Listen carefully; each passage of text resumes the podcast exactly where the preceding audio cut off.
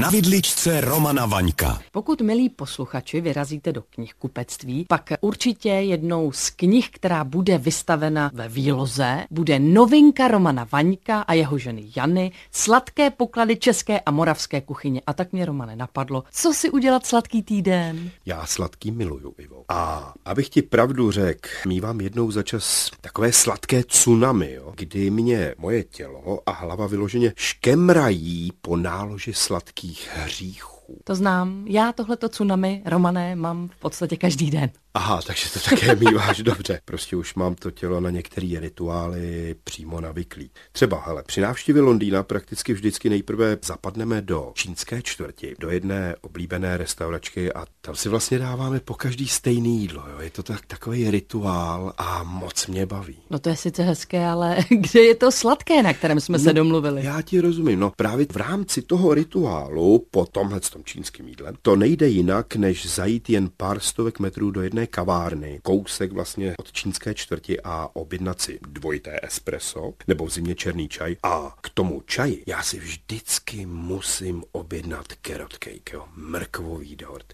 Na tomhle dezertu mám prostě vypěstovanou závislost, nemůžu si pomoct. Taky si nemůžu pomoct, jsme v tom případě dva. Máš Co máme? carrot cake? Máš ráda Miluji, miluji mrkvový dort, miluji. Hele, já si prostě neumím představit jen tak kolem téhle kavárny po tom čínským jídle projít a nezastavit se a pokračovat v chůzi. Jo. Co by asi to chudák moje podvědomí řeklo? Ne, ne, vážně, ty se směješ, ale no fajn, Romčo, no tak to bylo vtipný, ale teď čelem vzad. Přestaň blbnou mazej zpátky na ten mrkváč, jo. Dobře, tak když o tom tak hezky, autenticky mluvíš, tak neměl bys recept, abychom si ho mohli upéct doma?